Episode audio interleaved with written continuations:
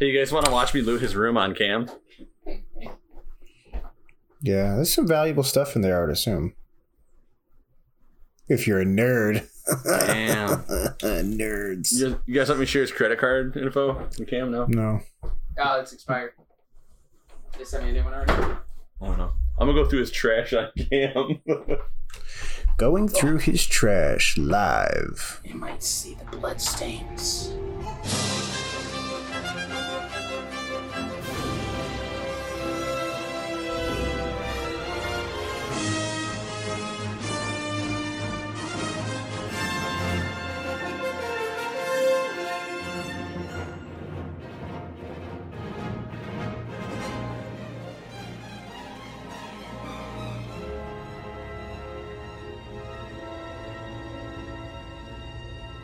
Welcome back to Sci Fi Cross Sections, a weekly podcast dedicated to everything science fiction. It's me, your sci fi boy, Colin Brandon, and joining me tonight is. Jason? I am Ben Young. and Kyle Holmes is here again for some reason. Kyle Holmes is back, and today we're kind of going to do a, a part two to what we initially started uh, like a month ago, and that is uh, the podcast's big uh, take on what is the Mass Effect franchise. The reason we kind of jumped into this uh, the first time was because. Uh, BioWare recently re released this uh, legendary edition of the Mass Effect original trilogy. Um, we all loved to uh, return to that universe and we started playing it again. Some of us have finished it. Some of us have uh, probably started over a playthrough multiple times. Um, and some of us just wouldn't even touch it again. But uh, yeah, so today this is uh, going to be our kind of part two episode where we're going to uh, hopefully talk a little bit more about the sci fi aspects of uh, the game, also the franchise, and probably circle back around to just talking about Mass Effect 3's ending again.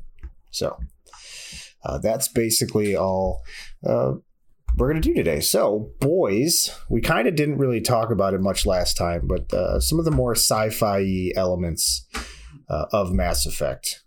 What do you guys think? What to you was probably some of the stronger uh, moments in the game in terms of sci-fi, not just good story or anything like that. Good gameplay. Jason, So interesting you would ask that question, Colin. It's almost like we're on a sci fi podcast or something like that. um, no, honestly, one of the, the big things that I always really enjoyed about Mass Effect is just kind of um, I always like the creativity behind anything that tries to come to terms with space travel and um, you know how that would work and how it would you know realistically be feasible. And I'm no physicist by any means, so I'm not going to try to get into that um, aspect of it too heavily because I don't want to sound like an idiot. But I know that um, just with physical laws and natural laws, obviously you start running into some limitations in terms of you know how fast can we travel? Uh, where can we go? What does the time frame look like? Uh, some stuff that kind of would come into play in later iterations like uh, andromeda.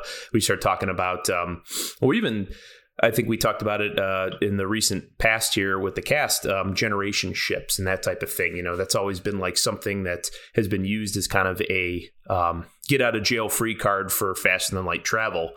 So it's always interesting to me, um, especially like space based science fiction, um, how the creatives or the writers try to come up with novel solutions to that. And I thought the mass relay system was just a really interesting way to kind of explain that and explain how it could be possible. Not necessarily even getting into the implications of, you know, the technology kind of being left there, uh, quote unquote, for mankind and other alien civiliz- civilizations, excuse me, to find. But just the fact that, um, you know, I, I thought it was a really novel solution to kind of say, well, hey, you know, fast and light travel, um, obviously a lot of problems there, as we said, but here's kind of a way if you're slingshotting around the solar system or, you know, the galaxy, whatever, here's a way it could work. And I thought it was done really well um, and kind of is the cornerstone of the lore. okay, Yeah. Kyle.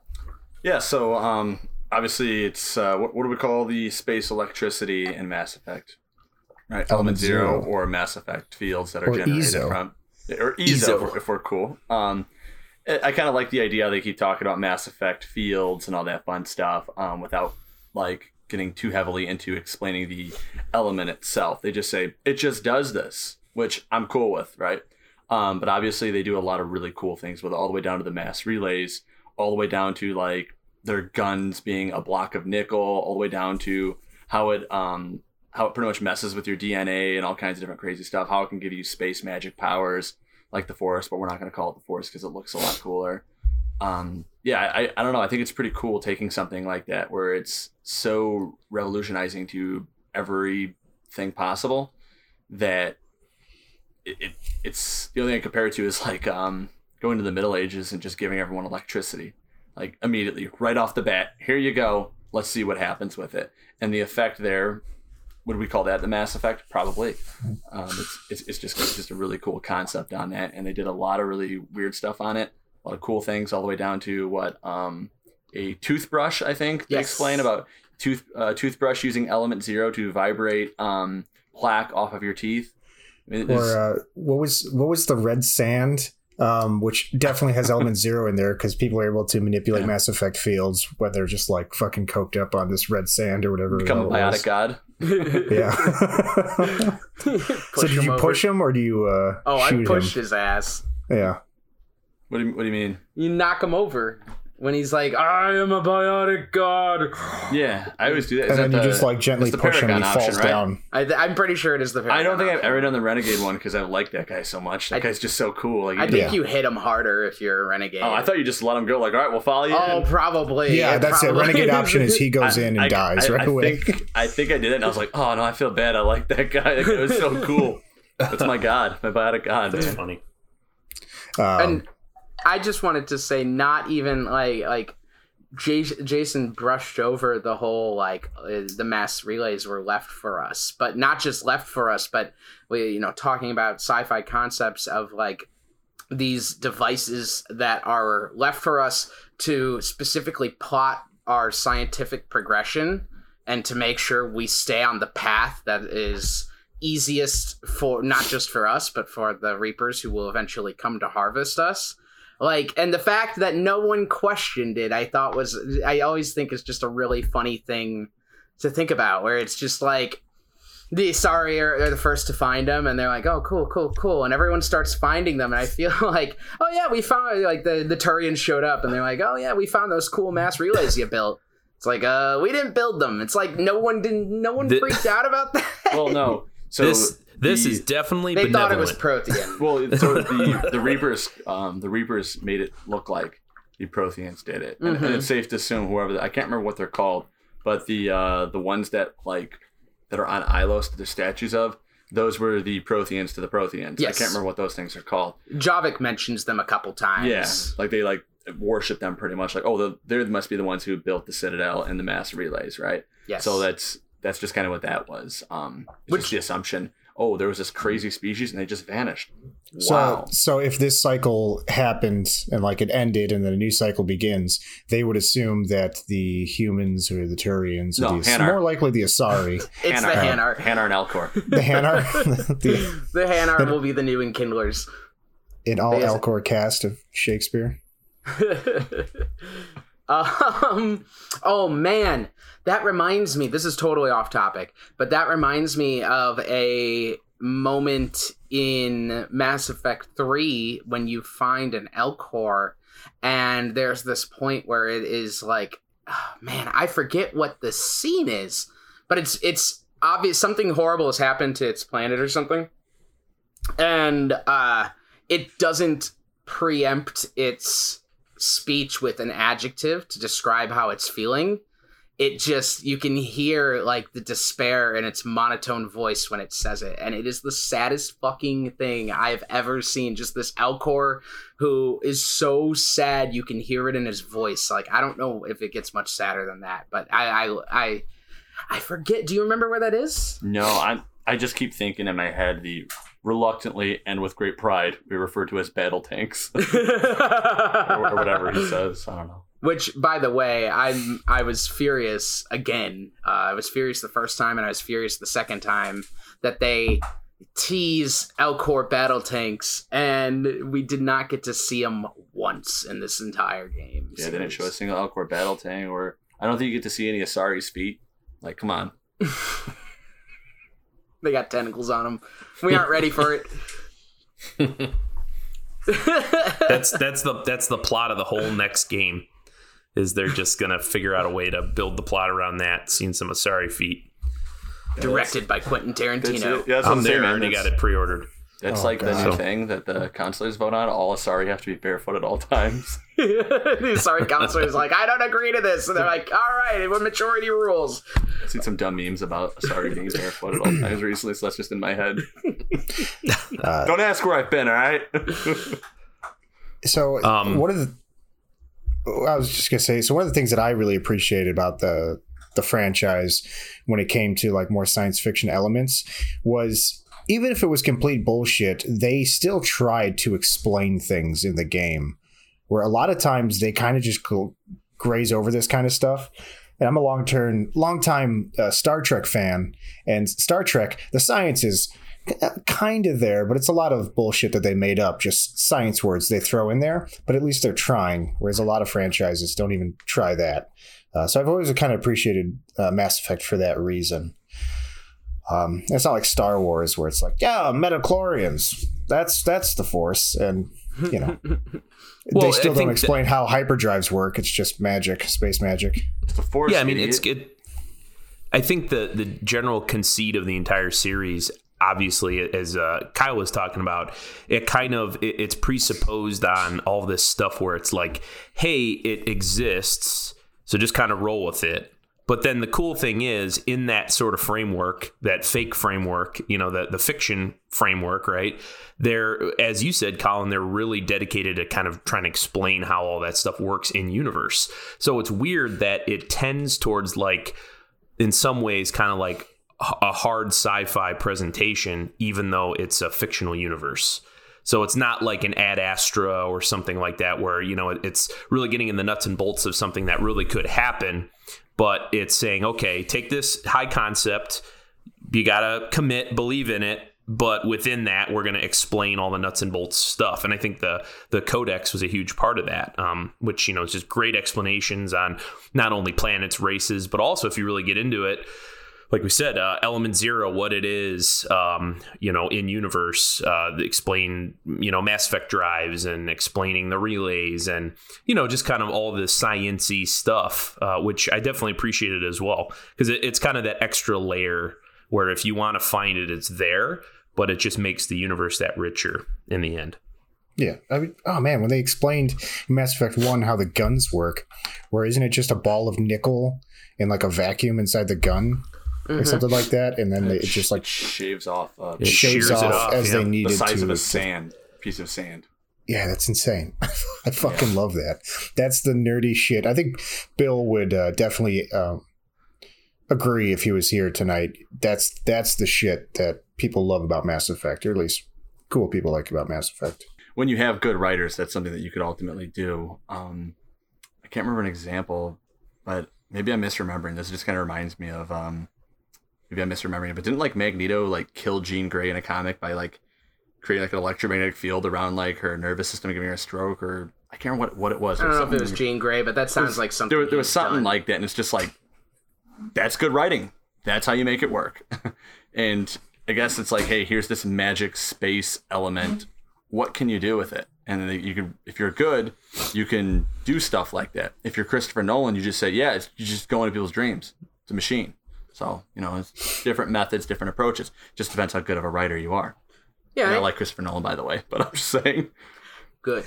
Um. Oh, you said you do like him? I do like him. Oh, man. I'm sorry. about Um, just- Guillermo del Toro Good. with Pacific Rim, all right? Is that you want me to go that route? look, like good world building starts at the end. I think people got to realize it's like here is a gun. Well, how does this gun work in the future? Well, we have these things that we've already created. Uh, so how are we going to incorporate these things into that thing? Well, there's clearly a small Mass Effect drive in the gun. Well, that means it doesn't have bullets as we know them. So what's it gonna do? Uh, there was a there's a good scene in Citadel DLC actually. Uh, when you're going through the archives, um, You find the Avenger. Well, yeah, and uh, you find the Avenger, and then you find the hologram of the Turians uh, interrogating their first human that they capture.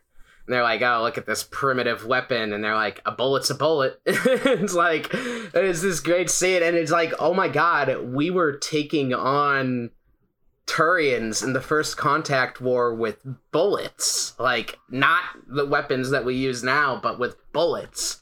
And that's just that's just a cool thing to think about. like I I really want to go back and see that more. I still think they should make a movie based around that that war, but they never will. I think they should too. Um, alrighty. Um, oh, what do I want to talk about next? Jump straight I, to the uh, ending. I had one thing. I, I guess I'll just interject here because Ben kind of touched on it a little bit, but it was always something I really appreciated about Mass Effect. So every time we've done like a, a sci-fi horror, I know that like my go-to thing has always been that I really appreciate the trope of like the derelict thing or like the haunted house in space, and you know our team or our you know protagonists or whatever whatever the story is kind of stumble upon it and then you know things start going wrong. And then i always like you know when they kind of find whatever it is that's you know kind of causing the issue or they kind of do a lot of environmental storytelling in those films. Um, you know like the masterpiece of event horizon obviously. Um, but one of the things that i always thought was super super cool with mass effect and i appreciated it then but i've actually gone on to appreciate it more. The the threat of the reapers as we kind of learn more and more i always thought was interesting because i know we touched on a little bit in the last cast but just that kind of unknowable cold calculated like higher level logic that I feel like they operate on that we can't really know. It was interesting because I never really put A and B together, but I was thinking about it in, in preparation for this, and it's kind of cool. It almost touches, it's still science fiction, obviously, but it kind of almost touches on kind of some like Lovecraftian tropes. Like the fact that the Reapers are kind of coming from dark space and they're in the in the space between. And I didn't even think like, you know, a lot of them have that kind of um, you know, uh, tentacled sort of appearance, or like they look like they're, you know, of that sort of, um, of that sort of design, I guess, or whatever you want to say. And it's just kind of really cool because I feel like they, they really were able to play with a lot of different elements, not only science fiction, but also in that case of fantasy or horror or whatever. Some of those just kind of it came from beyond type thing, or it came from this other realm or the unknowable. You know, especially when we think about the that intergalactic space I just always thought that was really kind of cool because right off the bat, it really highlights how unknowable they are. Before we even knew what their motives were, before we knew that they, you know, created the the relays or kind of set us on this evolutionary path to use their technology. Um, I just thought as villains, that's another thing that kind of made them really powerful and just really scary. So that's really cool about it. I mentioned on the last one is you know they remind me a lot of like the Eldrazi. You know they're all powerful, all being, and they're just consuming. There is no reason. There, there's nothing. There's no. They do not respect you, and you have no reason to really try to reason with them. It's just there. It's a force. It's a variable. They're alien to the aliens, right? And it's it's just incredible on that level. But it, when you play through the Leviathan DLC, it's just like, oh, someone left their Roomba on and it's just going into another room now. Okay. And and it's interesting on that. Obviously, they're a lot more complex than that, especially when you learn the origin of the first Reaper. You learn about or the birth of the Reaper, and then you learn about how they continue to create a new Reaper every cycle. So it's it does add a little bit of content to that um, to that mysterious aspect of like what are these? These are unknown. But at the same time, they did it in such a great way where it's like that's just the right amount of information where this is still almost like a cosmic or mystical level godlike enemy but still done so in a way where we can give you a little bit of information that they're no longer just a very basic variable. And not to get too much on the on the leviathan creatures but um even them themselves are the closest thing to a god at um in, within the mass effect world. Yeah uh, and I, I do want to say that like they they do there is a reason to what they do uh, as you kind of learn as you go, but they, they cannot be reasoned with if that's what you meant, because uh, obviously they will perform to their function. Their function is to preserve uh, life. Preserve life. Like it's really just kind of this ironically uh, backwards idea of preserving life uh, through the harvesting of organic species through uh, the creation of reapers. So I don't know if they ever planned to also create like an Asari reaper as well, and was humanity just the only one getting the privilege because yeah. because of Shepard basically? Be- because of Shepard, they were they were the only one. So they create one at the end of each at the end of each harvest, which makes you wonder: is it ceremonial in a sense, in the same way in Mass Effect One, where you're like, there's never been Geth that have ever done anything religious when you find them on Theros and they're praying to that orb. Um, in the same way, it's like, all right, are the Reapers doing some kind of weird ceremony whenever they create it? Do they do it as a form of documenting a cycle? What is the story on that? It feels almost like a form of like honoring the best species in the Reaper's mind at the very least. So out of all of them, Shepard created the greatest threat. Well, so therefore, okay. So if you use that logic, then um, without saying everything evolves to crab at a certain point, um, why do they all look like that? Where's the Prothean one? Maybe the Prothean looking Reaper was somewhere else. Um, the Prothean Reapers, by the way, were the collectors, as we as we know. Yep. Um, but I, I don't I honestly don't think it was that. I think they even talk about that uh, in two that they mention that you've really got their attention. They're everything is perceiving humanity completely different than anyone else. No cycle has ever gone this far. We, we, we will join the fight, right? That's what Leviathan of Dis says. And they actually jump in you know, no one's ever made it this far into a cycle, is what the catalyst says. They, they talk about how there's been strides that are so much further, and this cycle really is different. And that's the point of the game. That's the point of the saga and everything. They say this th- this cycle is different. So I think that it could just be that. It's like, hey, there's something going on here. They have our attention. I don't know what's going on with these guys, why they're so resilient, why they are so capable, why they are so powerful. There's something up let's use their DNA to create the next Reaper. It might it, it could just be just that. I like that. Um, I was going to kind of say. I, I appreciate the philosophical approach you guys are kind of taking there with it, um, but I I don't know, make it kind of uh, a little more basic, uh, more simple. Uh, think of what the Borg are in Star Trek. Um, they find a new species and they just uh, take that distinctiveness and they adapt it to what they are. Um, so, in a way, making a human reaper is going to make the reapers themselves stronger by taking what makes humans unique. But it's not in a sort of way of like show of respect or anything. It's just because it's something new for them and they're going to utilize it.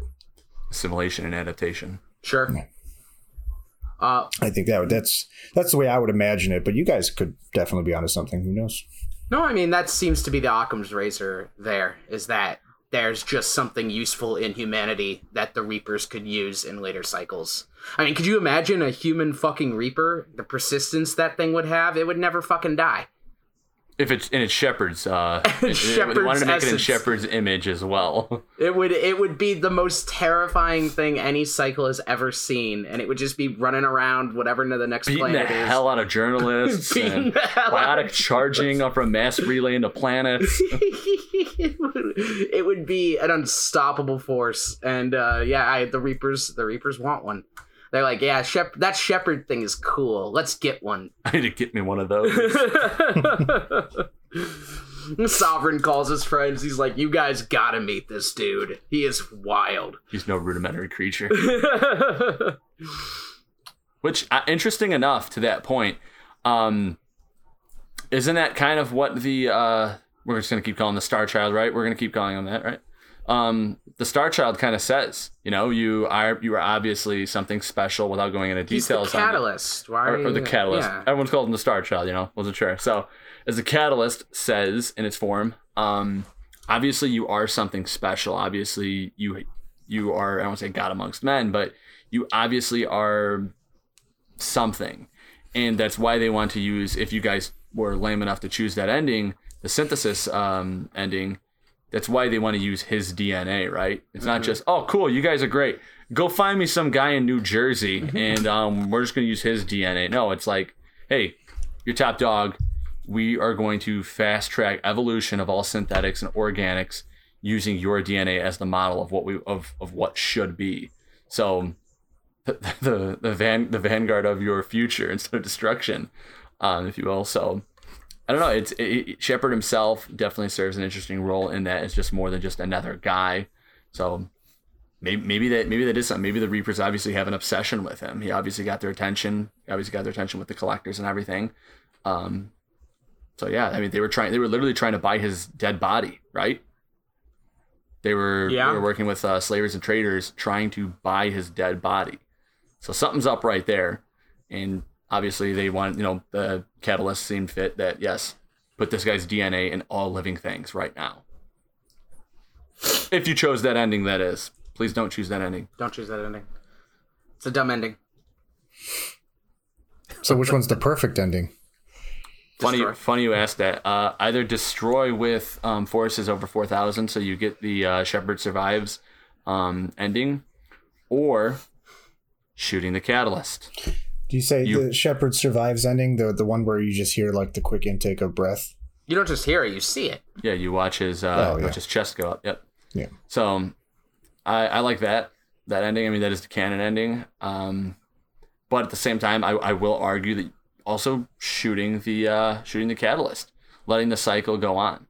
It's okay, not to say the cycle the cycle special again. Um, but me, you know, we kind of I mean, you were talking about the catalyst says, okay, maybe maybe in, the inevitable um, synthetic rising won't actually happen, and you guys won't have that issue like everyone else has. Maybe, right? Is it a risk you're willing to take? Do you really want to live with those cancerous cells inside you, knowing that they are going to wage war, end the cycle, or I'm sorry, end this cycle and move on to preserve life? Is a fair is a fair ending. I honestly think letting the cycle go to another one, or sorry, ending this cycle and letting another one go is an acceptable one in my eyes. It's not a happy ending, but you preserve life. The Reapers are not bad. They have a reason why they're doing why they're doing what they're doing. They're preserving life. So I'd say that's a good one. But the, the best or the perfect ending I would So say is you can't say that they're not bad when they say lines like "I am the harbinger of your doom." they enjoy I'm the doing a good of thing. That's a good. That's a good person. That's just a good guy who's really passionate about doing a good thing. so you know. So you know he's intrinsically good. He's a public servant when it comes down to it. I do want to say that the next cycle would most likely have the Yahg as the dominant race, and I don't think that's anything anyone wants. So I would argue against letting, in under all normal circumstances, I would say, oh yeah, yeah, yeah, I could see how every cycle life gets a little bit better, and if and if if humans are are the culmination so far, maybe there's something even better coming. But the Yahg are fucking evil bitches and uh i don't know if that's that's something the next cycle really wants or needs Well, it's funny you have that perspective, Javik. So, you know, as it kind of says, humans are living in caves, the Salarians are eating flies. Right. Talks about Hanar, right? So everyone's going to look down on the previous cycle because there are in their infancy. I mean, you, you can't judge a, someone on their life just based off them being a baby. That's fair but we've seen what they're capable of when elevated and They're still in their infancy. scary. They're still in their infancy, and one of them became one of the most powerful beings in all of the galaxy. it, through domination though Yeah, it's pretty awesome. They're pretty resilient. that's that's fantastic. fair enough I guess, I guess if they did that in their infancy, if we didn't wipe the Reapers out, maybe they would have. yeah now uh the Yahg will never go anywhere uh under the domination of the citadel alliance Uh, so we explored a few of these uh, endings here. Did we? We didn't cover all of them, did we? no, No. still Yeah. have control. Control. Okay, so next up is control, and this is where you end up controlling all of the Reapers. Is that correct? Um, yes, and debatable. No, uh, they could be controlling you. You don't know. That's that's kind of the Um. role of it. So that's why it doesn't get explored anything beyond there. That's why you don't really go anywhere beyond it. Like as far as uh, anything's been touched on it. That's why it destroys canon. And if they would go beyond that, they would let you think you're controlling them in the same way Saren did, and eventually you'd realize, oh, yeah, they're they're holding my strings yeah Okay. you you kind of had a good point on that, kind of with um, what does, what does Legion say about about that, and just kind well of falling for that was specifically about synthesis as to why like the the Illusive Man and Saren both make very good arguments for why control is not a good option. And legion and the geth actually make a really strong argument for why synthesis is not a good option either. And in fact the catalyst contributes to that argument as well um, in in his in its discussion of synthesis because uh, the, first of all, it's it's worth noting the catalyst mentions that synthesis is inevitable in life.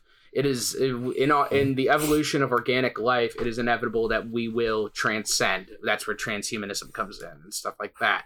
Uh, where we will transcend our own organic bodies and have a synthesis with a synthetic life. Um, but Legion. Hmm? What does he know though, right? He's been wrong about cycles and Sure, things like that. so- Sure, sure. I mean, it, it has been wrong before, but I think the point is that I, I think I think that's such a broad point that, like, it, of course, it's inevitable. Like, I think that's a fair assumption. But the point is, we'll get there one day on our own. The Geth, specifically Legion, but that it, Legion is the Geth. It speaks for the Geth. Uh, Not after the Reaper Code. not after the Reaper Code, but I'm talking about beforehand when it's talking about the heretics and uh, the heretics accepting of of Reaper offerings, uh, specifically the Reapers offer to uh, assimilate them into offer to assimilate the Geth into the Reapers. Uh, and transcend their their final evolutionary uh, hurdle, which is a full collective among a higher intelligent being. And Legion says it's that's what the Geth want. We want that. That's that's the perfect ending to our evolutionary cycle. But we aren't just going to be given it because if we're just given it, we are weaker for the cause. We need to actually get there ourselves. We need to find the path ourselves, and Legion ends up finding that path. Uh, and that's so it gives it gives all of the Geth. Um, individual personalities with the Reaper code, but even then, that's not the final evolutionary step for the Geth. The Geth don't. They now they want to take all of those individual personalities and put them back together. That would be the final path for the Geth. That's what they'd really want. Heedless of the Geth. Yeah, I But they. Uh, but the point is, Legion. Legion makes that argument is that you can't just be handed that gift, which is why I think synthesis is probably the worst option you could choose. Control being a close third. An interesting point to that though is remember so e- once they all break off of the quote unquote Geth, hive mind or whatever you want to call the Geth network, um, they're obviously going to have differences in opinions, differences of value. Before the Geth was just quote unquote, we'll just say one guy, right? Legion. That was just one mind. Now they're going to have millions, however many more minds, and I'm sure there's going to be some people that or some people, some Geth that are going to be like, nah, man, autonomy is the way to go. We don't need to break Sure. off and then come back. Sure, there'll be all these individual experiences and whatnot that they'd all be able to talk about, but they also experience them as a hive mind. Sure. It, it it could just be just autonomy is the uh, as the telos that they will learn, right? There's there's there's no Well- we will we'll never know. That's the that's the sad part, right? Well, there's uh, my boy Legion. I and I'm I'm by no means capable of saying the speaking about this theory to great detail because I'm not an expert. But I, I'm aware of a certain scientific theory that the final pinnacle of human evolution is the uh, is the join is a joined consensus among all of us, um, and not just a hive mind, but a a consensus with all of our different minds, all as one as we join a higher intelligence. Um, that's kind of there's a theory that there's something like the Reapers that exists in the galaxy that once you reach a certain level of uh, of intelligence, it will be willing to accept you into its higher intelligence, and so it sucks you up. It wipes out of the organic life, keeps the technological, keeps the discoveries per se, keeps who you are as a people, and you ascend to that. And it's it's a it's you know a highfalutin way out there You learned all you learned all that from that pamphlet they gave you. yeah, yeah. Uh, They're called they're called uh, the Xenus. Um, and Those are star seed cults, by the way. sure, whatever. Um, It- it- that's that. You know, most of those cults are formed from scientific theories Yeah. still. So they. It, I'm not saying that the person who came up with that is a real. It says it's a real thing, but it's an interesting concept of the idea that that is the final stage of human evolution. It's fun to get. It's fun for that to come up in various sci-fi forms because this isn't the first or the last. I always So- thought the final stage was just becoming pure energy. I mean, that's basically what you are at the end of the day. When you join that higher intelligence, you just become pure energy. You become information for the for the Geth network. for the for the Geth network. Yeah. The Geth work. All right. The Geth Um, work. Well, hold on. I do want to say so on the control aspect of that. Um, did did anyone choose control? Has anyone done a control playthrough? I did. And in the my first playthrough. No, I didn't. I fucking destroyed that shit my first playthrough. Yeah, de- definitely.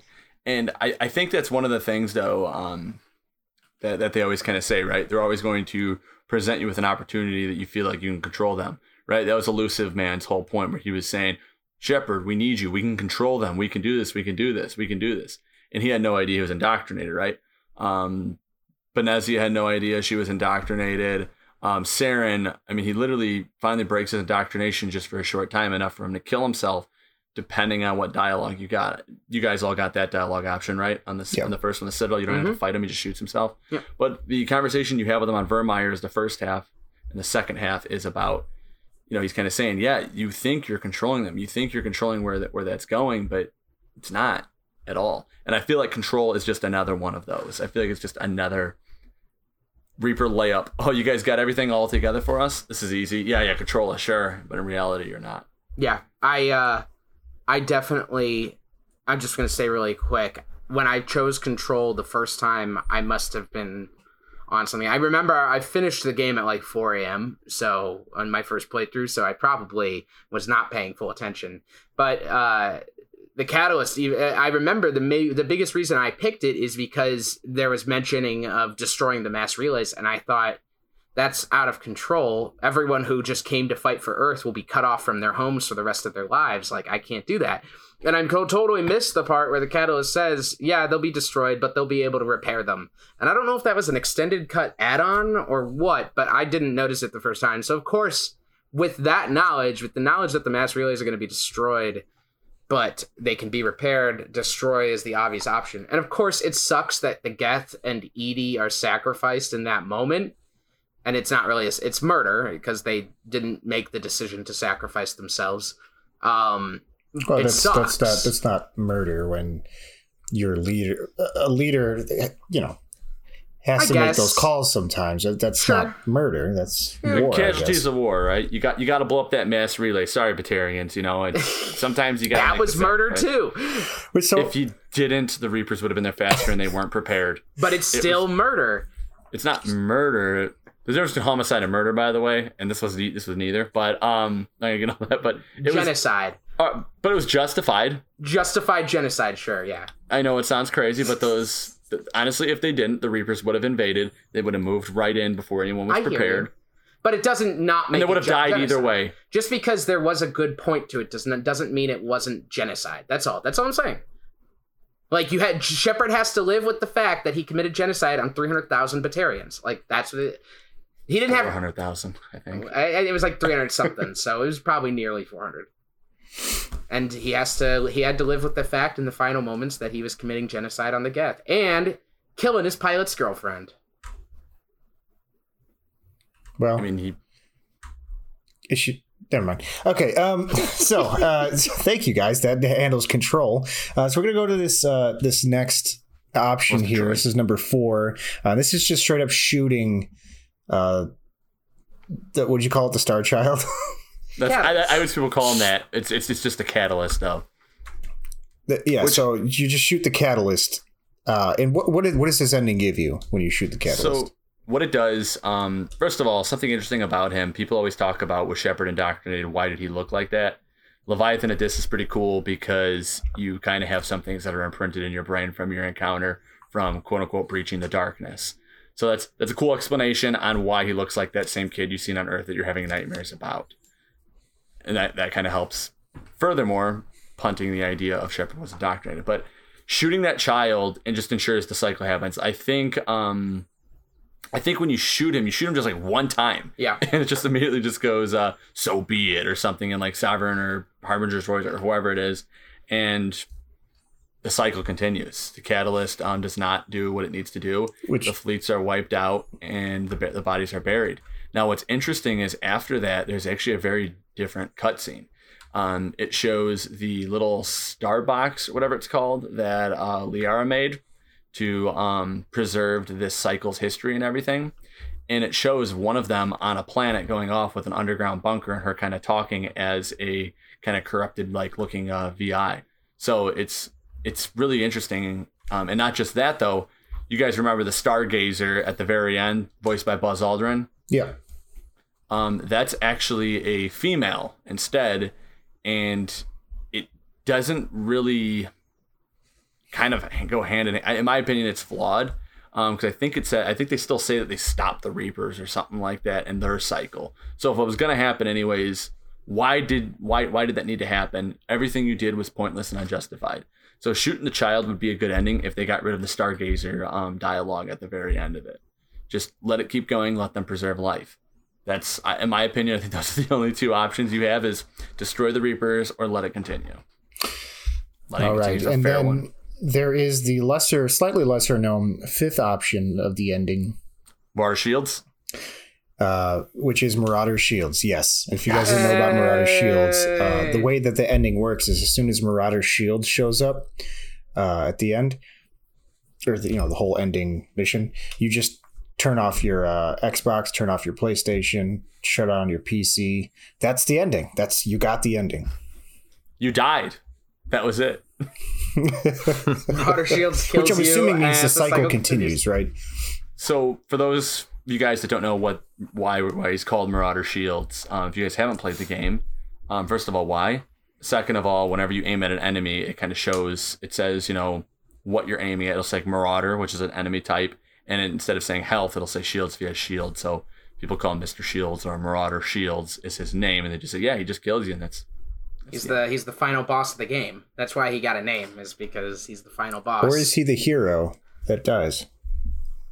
The real hero that dies. Okay, so. those... What did you just send me? What did you just send me? Oh no! I'm gonna make this the episode art. Good. I was hoping you would do something with Marauder Shields. Okay, I, I, I gotta go. so, um, so yeah, those those are basically you know we talked about the endings of the trilogy there. We kind of uh, talked a little bit about it on the last episode, but I kind of want to go a little bit more in depth this time around. Kind of look at each individual one. Uh, it's definitely up to preference. Definitely up to everybody's gameplay was different. You know, they they promised a thousand different endings or whatever back in the day, but we definitely didn't get that. We basically had four endings. Um, three initially. Well, yeah, three initially, and then they gave us a fourth one uh, after a lot of people complained. Which, by the way, uh, uh, I'm sorry. I think you could only get synthesis if you have your galactic readiness up to a certain point as well. Well, that's terrible. yeah, but, so, it, was, it was something really weird before we kind of go into, uh, I want to talk a little bit more about the future of the franchise and maybe where we think it could go. I, I, I love speculating sometimes. Sometimes, a lot of times I don't, because um, you just get your hopes up and then you're disappointed. Uh, however, I, I do want to actually talk a little bit about that and kind of the outrage that happened during Mass Effect Three. Um, yes, it's happened before, but to such a level that it happened where petitions were going, fans were, you know, sending death threats to developers. Well, that's kind of always been a thing. But just all this shit because people were so disappointed. people were so disappointed with uh, the ending, which for me, initially I was like, well, that's it. That's the culmination of this entire trilogy that I've been obsessed with for the last eight years. Uh, I was a little disappointed, but I did not think that BioWare owed me anything. Right. Uh, but for a lot of people, they felt that Bioware owed them something. So kind of just, and that's actually really changed the industry since then. Uh, the, the amount of power and control that fans have, just besides their dollar, which that's what it always was, is you don't like it, you don't buy it. You don't like it, you don't buy the next thing they put out. But you hear him, Disney? Huh? but fans actually take control and ha- are involved in the process of creating a video game just by their dissent and their petitions. And man, could you fucking imagine if gamers actually tried to change the world instead of just bitching about video games? Holy shit! Anyways, um, so I just, what do you guys think about that? Uh, kind of get more into the industry side here for a little bit, but I look. I, I don't want to get into it much at all, really, because I have vastly more interesting things to talk about. Uh, and gamers' opinions are not uh, even close to high on that list. Um, personally, I did I I really did not like the end of the first game. The first time I played through, uh, Kyle here talked me through it during a therapy session. Um, indoctrinated him and forced him to enjoy it. he did. You guys didn't drank coffee around the clock. Got it. Yep. Um, I I was a big fan of indoctrination theory. I still am a fan of indoctrination theory. I'm not like uh I'm not like a QAnon indro- indoctrination theorist at this point, but I I it's still a fun idea to think about. Um, definitely not the intention, and it's there's enough evidence to disprove it at this point. Um, but it's still a fun idea. I I'm still not a fan of the ending. Even you know playing through it, I finished it last night, and I was like, oh, I I still don't like this, and it's you know I but I, I I get what you're saying where it's like I'm not I'm not gonna write Bioware now and be like, hey, this this legendary edition thing sucks. Further, first of all, it doesn't suck. I just played all three games within the span of like a month and a half, and even with an ending that I'm like, eh, it is still incredible. Mass Effect 2 is uh, one of the best games I've ever played, and I don't know why I don't have that higher on my favorite games list because it's so fucking good every second of it.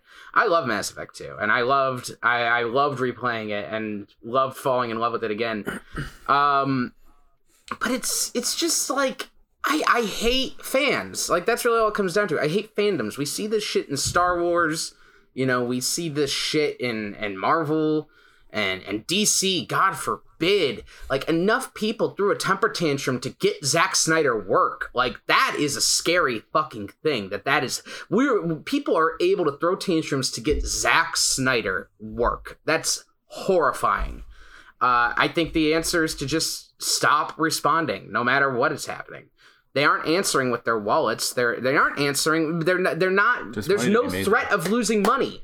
There's no threat of losing money. They're gonna keep buying the games. They're gonna keep going to see the movies. There's no threat of losing money. Period. All it is is a tantrum. I, I completely disagree. I think, um, for instance, Star Wars. A lot of people I know personally that are just like, it's. I'm just kind of just withdrawn from it based Oh, on really? the last trilogy. I mean, they They like they don't was- watch The Mandalorian. The Mandalorian was great. Yeah, they, they don't watch that, but um, Really? the Mandalorian. Yeah, Fair enough.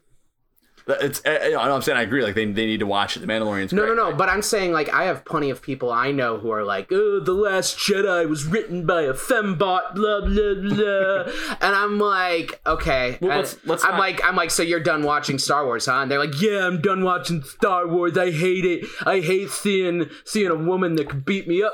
And then I'm like, okay. I'm like, so how's the Mandalorian? And they go, oh, I love the Mandalorian. It's fantastic. Da, da, da, da. I'm like, oh, so you're not gonna stop watching? Well, That's good do you. I mean, you don't think that, and not, obviously we're going off of anecdotal based off people that we know. We're definitely avoiding Colin's question here about what we thought of the of fans having this much say, but um, we, we actually won't get into it. Uh, but Colin, to your to your uh, to your point there, I don't think anything changed. Actually, I don't think anything changed at all. The extended ending extended. It didn't change anything. It just explained things that were already written there in the first place that people needed to get uh, confirmation on almost.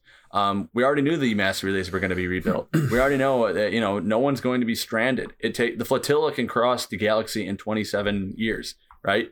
So it's ultimately people are going to be able to travel. People were dipping out of there left and right before the um, the uh, what's it called went off. I'm trying to blank on it now. The Crucible went off.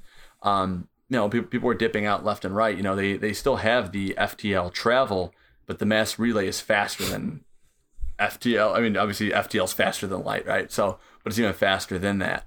Um, I, I don't think it was necessary, and I, I know people are going to think I'm insane for saying that. I don't think it was necessary at all. They didn't have to do that. Everything was already kind of there already. We already knew what what was going to happen. We were saying, oh well, what about the Normandy crew? Right? They're going to be stranded on this planet. Uh, no, who's on that ship? Think about it, right? If, if you if you had everyone survive, those people are going to rebuild that ship very quickly. And I, I don't know. I thought it was really unnecessary, but it was still rewarding to see. I still enjoyed the extended cut. It's it's still really cool, and I really recommend people to obviously watch it.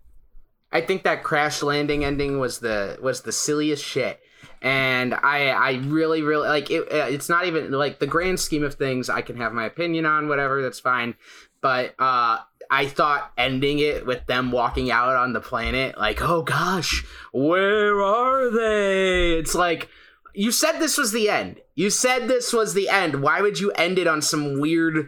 Non cliffhanger like this. It's it was so bizarre. So I actually was really happy with the extended cut and seeing them leave that stupid fucking planet. You knew they were gonna anyways, though. Of course, but you know what are you trying? Are you trying to leave it open for another sequel just in case? And it's all gonna be about repairing the Normandy, and it's like shut up. That's that's Andromeda. You're trying to repair the uh, whatever the hell that. You're trying to restart the arc. You're not trying to repair it. You're trying Oh to yeah, you're restart trying it. to restart the the, the new We- Citadel. Yeah. W- Andromeda is for our third and Mass Effect discussion down the line someday. we won't talk anymore about it today. God. Uh, It'll be a solely Andromeda discussion. I think one of the things I'm always really interested in in science fiction and really in anything, and I think it probably has a lot to do with my interests in college and everything else like that. Like I, from a sociological point of view, I love like the butt hurt. I love analyzing that and i think the reason that it was such a big kind of controversial issue was because this is really one of the first times in gaming at least in the modern era where you saw that backlash and you saw that sense of entitlement so I'm firmly in the camp where I don't think the fan entitlement should actually change the art form. I don't think that the fan entitlement should lead to, you know, a new ending being written or some petition that ultimately, you know, changes the canon or what like that's bullshit. But it is interesting to me to kind of like analyze the whys, you know, and and I I know like we can say like, oh yeah, well, you know, it doesn't matter, we have more important things to like discuss, and we do. But for me, I always find like that's the thing I'm reading about at 2 a.m. You know, just because I've always found that really interesting, and we've seen it with a lot of properties now. You know, Mass Effect I think was probably the first, but I think it was the beginning of kind of a larger issue, especially in Bioware Dumb. Um, that as time kind of went on, uh, generally it seemed like they kind of lost track or lost sight of something in their storytelling and kind of just in the way they put games together in general. I think Mass Effect you can play through as a saga, as a story, and regardless of whether or not it was satisfactory to us or we felt good about where it went or if that's what we would have done or whatever, it is a story. It has a beginning, it has a middle, it has an end. Might not be the end that we wanted or whatever, but um, I just think it's it's interesting because after Mass Effect 3, that's really when you saw kind of that influx of that I don't know, user user outrage or user um, th- just to the level I think that we've seen it now. That user um, interaction where all of a sudden now gamers feel like they're, or really in in any medium, feel like they're entitled uh, as you know creators or that they have some say when really they don't. But it's interesting to me just to examine the psychology of that and why that is and kind of what it it ultimately kind of leads to because now are they creating their art or whatever the next iteration of this franchise is going to be based on the feedback they've received over the last decade or that you know you can't really separate the two you can try but you you can't it doesn't exist in a vacuum Basically, gamers, you smelly. Definitely you got to have uh, the, the balance of principles and profit. Integrity is what got you uh, what got you in the spotlight in the first place with some original story. Maintain that, right? If people aren't going to like it, people aren't going to like it, but it's still your story to tell. So if we all got the most basic, watered down, feel good movies, I mean, the MCU would be even bigger. So I don't know. It's I'm I'm okay with uh with with exactly how it was. I, I don't like I said extended cut didn't need to happen, and I don't think it changed anything. It just confirmed it. I, I Sure. think Jay, I mean Jason definitely has a very good point on that. If if you're that insecure about ending your series as a writer, you can do what uh, you know, arguably one of the most successful writers of our time has done. Uh, you license out your story to a TV adaptation, let it finish before you finish your series, and then when you see people don't like the ending, Find you can just what not to change it. you can just change it. That's the best thing to do. Talk about Yeah. Frasier. Yeah, I mean, I'm talking about Frasier, and I can't fucking wait for that last book. Oh my god. We, we, we beta tested an ending essentially.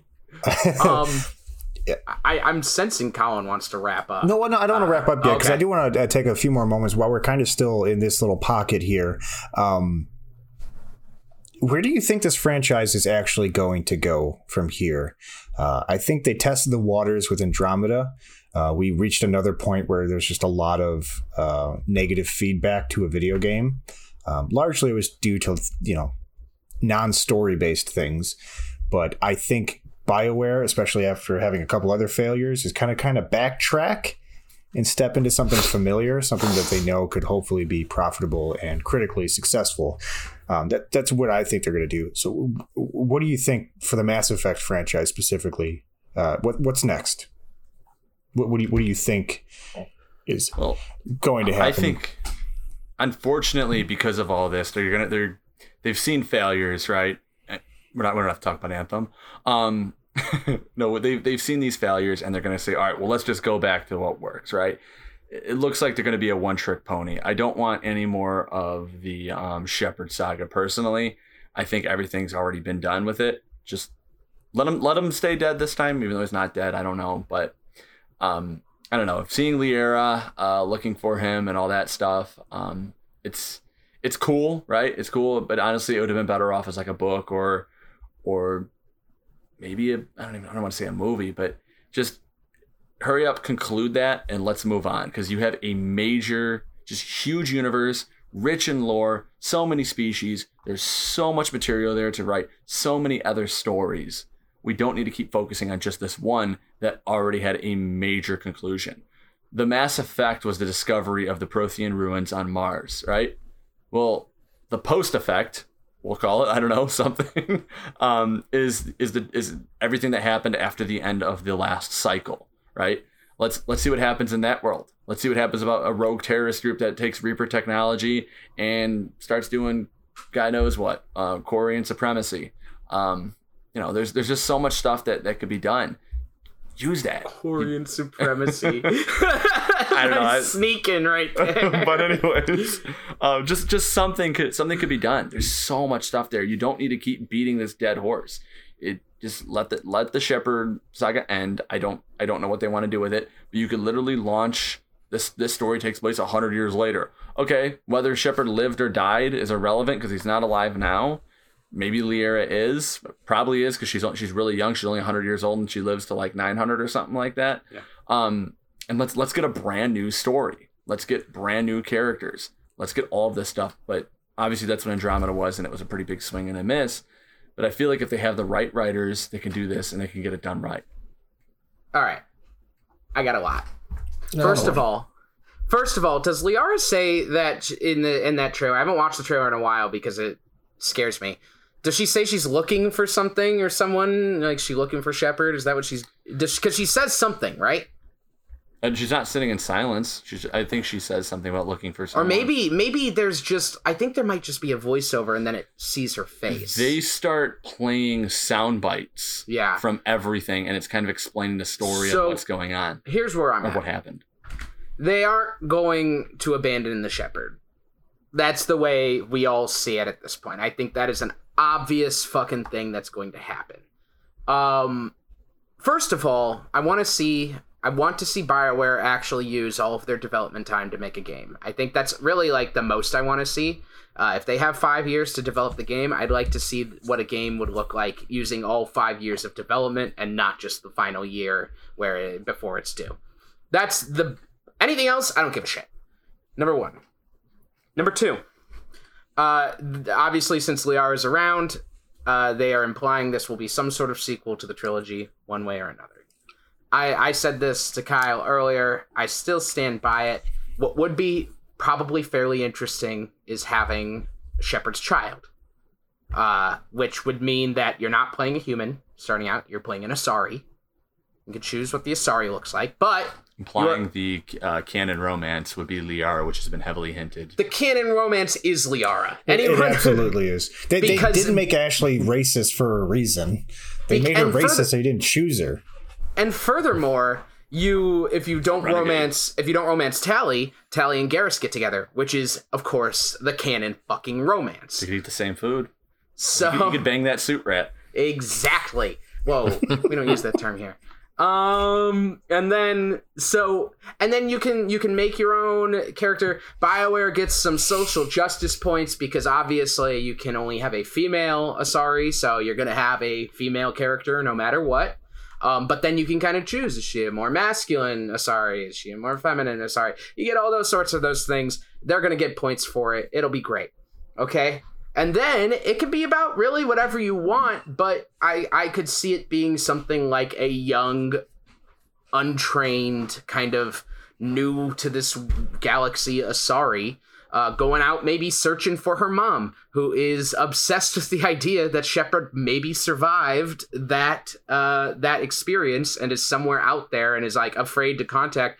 And what this is now, I'm writing this all right now in my head is it's not a story about Shepard being alive. It is the story of the grief of a family in the wake of a traumatic event. And now you're getting a really powerful personal story about a, a child who does not have her father. She's never met him. And a mother who is never there because she is living with this memory of her father. I'm sorry, is Bioware crossing over with Quantic Dream? Because I absolutely would love that.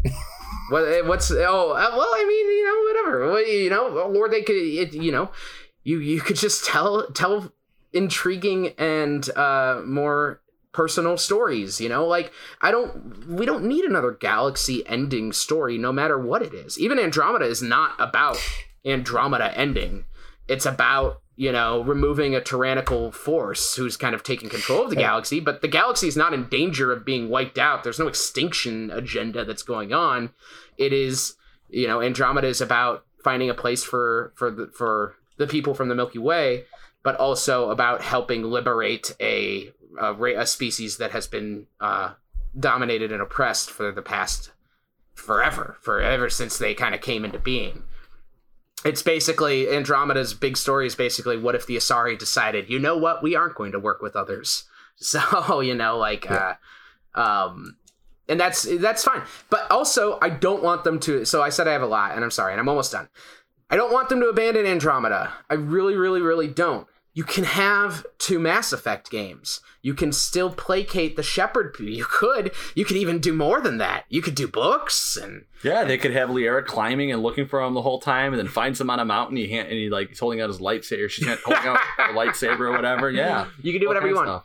Um, whatever. Uh, you can do whatever you want. But the simple fact of the matter is, is that the Andromeda storyline isn't wrapped, and for them to not finish it and we'll get more into this down the line because there will be an Andromeda podcast episode.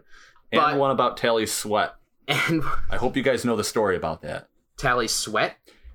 We're not going to talk on the podcast, but those of you guys that don't know, just look up Tali Sweat is this going to lead them to something yeah, bad? Yeah, make sure you're like to something in, incognito mode before you type that into your browser. hentai shit? I don't. you guys don't know about the people that actually found out what her sweat would smell like. Oh okay, my god! We're moving on. We're moving on. All right. Nope. All right, we're moving on. Um, these are so, the people they listen to, by the way, for an for an ending change. Wait, let right? me just finish. The quarry. Speaking of of Tali Sweat, the Quarian the Quarian arc is still unaccounted for by the end of Andromeda. So whether that gets tied into the new game or which it wouldn't because Andromeda takes place hundreds of years later or it uh, which I guess it could if we wanted to go with the Shepard Asari story but uh, even still the Quarian arc is unaccounted for and I get Andromeda wasn't perfect but it's still a slap in the face for everyone who was like yeah that's not bad like it's it's a slap in the fucking face because and it just shows like the insecurity of that fucking studio. So it's time for Bioware to step up and either include that in their next game or make two games, and that's that. Make a game about a Quarian that's like right. that was out on his pilgrimage. Nope. And he needs to Don't. find the fleet. No, I'm just saying. Okay, you're, you're telling me you want to be about that? No, that'd be fun. That'd be fun. Needs there to find go. the fleet. Done. So right. here's here's my thought. Um, I think everything you guys just said was absolutely phenomenal. But I think there's a few things that kind of have me worried going into this next era for BioWare. So the last decade has been pretty rough in general for them. And although I hope that they can, as Ben said, use a development cycle to actually develop a game and not hope that, you know, any last minute bullshit magic comes into play, which we know is not the way. It never was the way, and it certainly is not the way now. Um, the biggest thing that kind of has me a little bit worried is actually some of the recent uh, kind of news and speculation that's come out about the Dead Space franchise. And that's that instead of trying to do a continuation of the story that's already kind of been established and do kind of a course correction, they're just going to reboot it. And I certainly hope that's not the case and that's not what's going to happen, but I'm kind of worried that when we get a next Mass Effect and we know it's coming, it's going to be safe. They're going to play it safe because, as I think was said before, I forget if it was Colin that said it or Kyle or Ben or everyone. I think they have to really do a, a pretty firm course correction and I don't know if the next game is going to be the one that really kind of expands and like extrapolates on all these things we want to see and all the things they could do with such a rich universe that they've kind of developed. But I think if they can make a safe game that kind of reestablishes the roots of the the series, then maybe from there we will get Andromeda 2 and we will get some of these stories that I think they're capable of. I just hope that EA gives them kind of the leeway to do it. And I hope that they kind of have the wherewithal now after seeing what's happened in the industry with like the cyberpunks and some of these other failures that weren't necessarily Bioware failures, but maybe just industry failures that, um, you know, we'll kind of see that return to, I don't know, creativity, uh, a return to, you know, kind of taking the flag and running with it and having some vision and not making these games based on, you know a, a boardroom meeting and kind of making them more as creative kind of endeavors or um, like I said, vision. Really, I think that's what a lot of these games, these AAA games, are lacking. So I hope we can kind of return to that with Bioware. All right. Um, I'm always like cautiously optimistic um, when it comes to my favorite franchises. I just I'm gonna give them a chance, or at least watch a little bit of a let's play to determine it's actually worth buying. Uh, just kidding, I don't do that. Um, uh, I have no idea what they're gonna do with the Mass Effect franchise. I think personally an anthology series would be really cool where you're not focused on any one character you're kind of bouncing around during the rebuilding phase you're checking out how the turians are doing you're checking out how the asari are doing like Sure. I think that'd be kind of cool. Maybe at some point they all come together for some bullshit that happened. Who knows?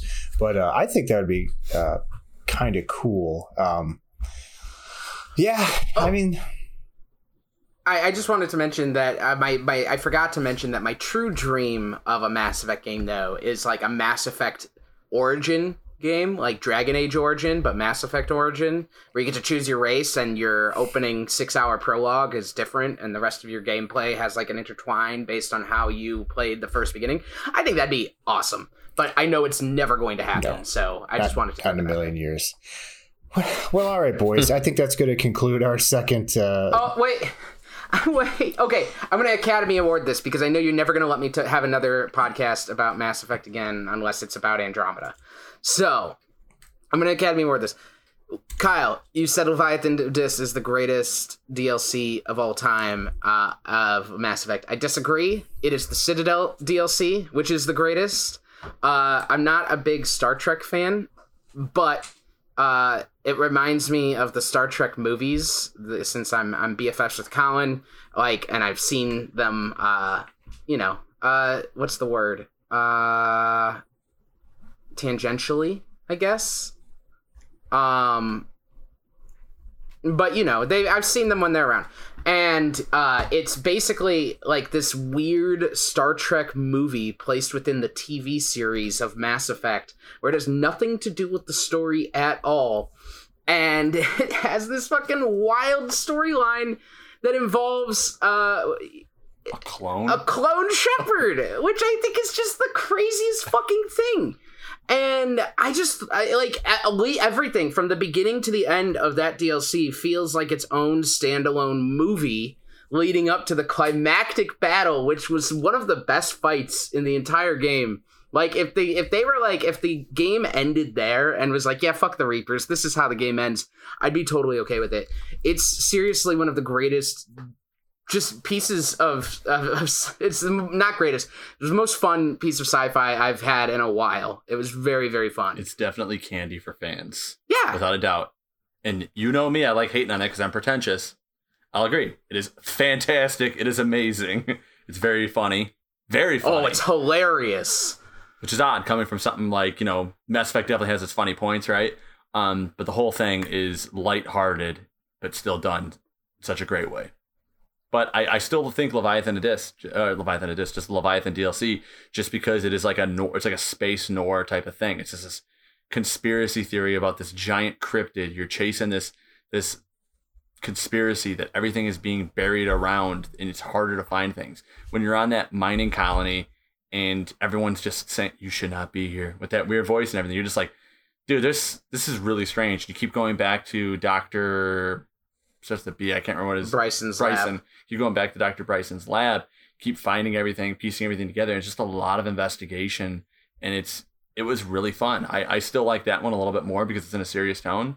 But I probably had more fun with um with the Citadel DLC. I mean, everything from when everyone's locked in the container at the end and they're making fun of you know Dude. Shepard walking away from people. Like it's it's it's amazing. I It's- should it's I treat. should go. Do I really sound like that? I, someone would tell me if I sound like that, right? I'm more of a we'll talk later. it's like if if you're out there and you haven't played the Citadel DLC and you're like you're like oh well they spoiled it for me or something like that. We didn't. Uh, it's it's really fucking fun. Do And not play it until you get um priority Earth. It needs it needs to be the last thing you do. It's think of it think of of it as the Normandy gets dry docked for maintenance before making the final assault on Cerberus, and you're good to go from there. And uh, it's Or that was Priority Horizon, I think, or, or whatever. Yeah, you want to do it after Priority Horizon because you get Miranda then. So Yep. You throw a huge party. yeah, at the end of it, you throw a huge fucking party and everyone Every single trashed. person you've dealt with, like that's been a companion that's still alive, and a lot of other people you've dealt with are are in there, and you have really cool, interesting dialogues with them. Oh, it's great. Um, Thane's funeral is in there, and it's that that's that's one of the things that isn't lighthearted. You're like, man, this is heavy. Thane's Memorial. You get to get to go on a date with your your love interest, whoever it is. It's it's fun. Uh, Do 100, 150 push up or uh, pull ups or whatever. it is. 182, and I did every single Same. one of those pull ups. I beat that cocky little ass. I love Vega though. If they wanted to make the next game Vega, I'd be okay with that. Did, did you end up? I know during the last um when we talked afterwards. Did you end up watching the um the anime where Vega is? I've the, seen it a long Yeah. time ago, but I, I haven't watched it recently. No. Okay, and that's all. Thank you, Colin, for indulging us. I just wanted to share it because it's It's all you know dude. we, we we we crossed acro- upon leviathan and while we didn't like get in depth in leviathan we talked about its main themes and there's really not a lot to talk about with citadel it just is what it is it's entirely face value but it's it's just so much fun and it's a welcome breath of fresh air when things get so dark and serious it's all good and honestly i think that just speaks to how much you know you guys truly love this fucking game is you're sitting here talking so in depth about the dlc and how much you enjoy it which honestly it's fantastic and i can't wait to finish my latest playthrough to finally do all this dlc because i never bought them when it initially came out. I was just kind of like all right i'm done with mass effect for a while. Um, same. but yeah, folks, that's that's gonna be it. That is our uh, uh, our final thoughts on this Mass Effect trilogy uh, slash franchise. Ben, yes, I will give you an Andromeda uh, episode. We can do that. down the I, line down the line I just, uh, you know, I'm gonna have to finally muscle my way through that game uh, and finish it. Kyle, uh, you're gonna have to do the same, do the playthrough, and then we we could all get back together for that. Uh, Jason, did We you can- finish? Like uh, two hours left, so Okay, yeah, you I'll, wanna I'll finish go that back up? and try to le- relearn how to play it and everything. Yeah, well, it's, We can it's, take it's our like riding a bike, time. really. we could take our time like i said last time like seriously it's like release release all of your expectations of all of your feelings about the trilogy and just settle down for a mass effect anthology story you said you want anthology stories take it and if you could play it on pc with mods even better because there are a lot of really good mods that clean up some of the mistakes that bioware threw in there in the last year but uh, it's still well written one way or another. I think it is well written. And it it is- boring, but it's well written. It's heavily um exploration themed, which I liked about it. Yeah, So, I uh, I've been doing a lot of research on imperialism, so I'm definitely going to have those lenses on when I play the game next. It's going to be There wild. There you go. Uh, there you go. all right, folks. Um, yeah, I guess I'm. What, what are we doing next week? I think we're getting we're getting sloppy week. next week, right? We're going to do Next some. week uh, we are doing. Go ahead. You get. You can say it. Oh man, we're going to be doing. Uh, where the fuck is it? Oh yeah, the Tomorrow. War. The new Amazon Prime film starring Chris Pratt. And I found out, guess who's in it? I had no idea. Yvonne Strahovski. Speak of the devil. Yeah, she's like the second build uh, actor on that. Um, so at least there's that. Yeah, so I'm just going to go into that with uh, complete expectations for it to just be a, a, garbage gunfight explosion movie. And I'm hoping that's what it is, but uh, we'll find out. All right. Uh, so yeah, you guys have a week to watch that. Those of you listening at home, you got a week to watch that. So we're not spoiling anything. Uh, the week after that, we are going to be doing Hunter Prey. So Kyle, hell yeah! Uh, not that you're a regular on this or anything, but uh, if you'd like to come back for that one, we'd love to have you. Just because you're the reason I watched that. So Definitely. Best movie made with a $30 budget. It's fantastic. oh, God, what are you getting us into? It's That's wild. Kind of but what Colin ben, said I think the same thing. I'm like, it. you got to watch it. I think okay. you're going right. to enjoy it. All right, folks, that's going to be it for today. Uh, I guess I going to say until next time.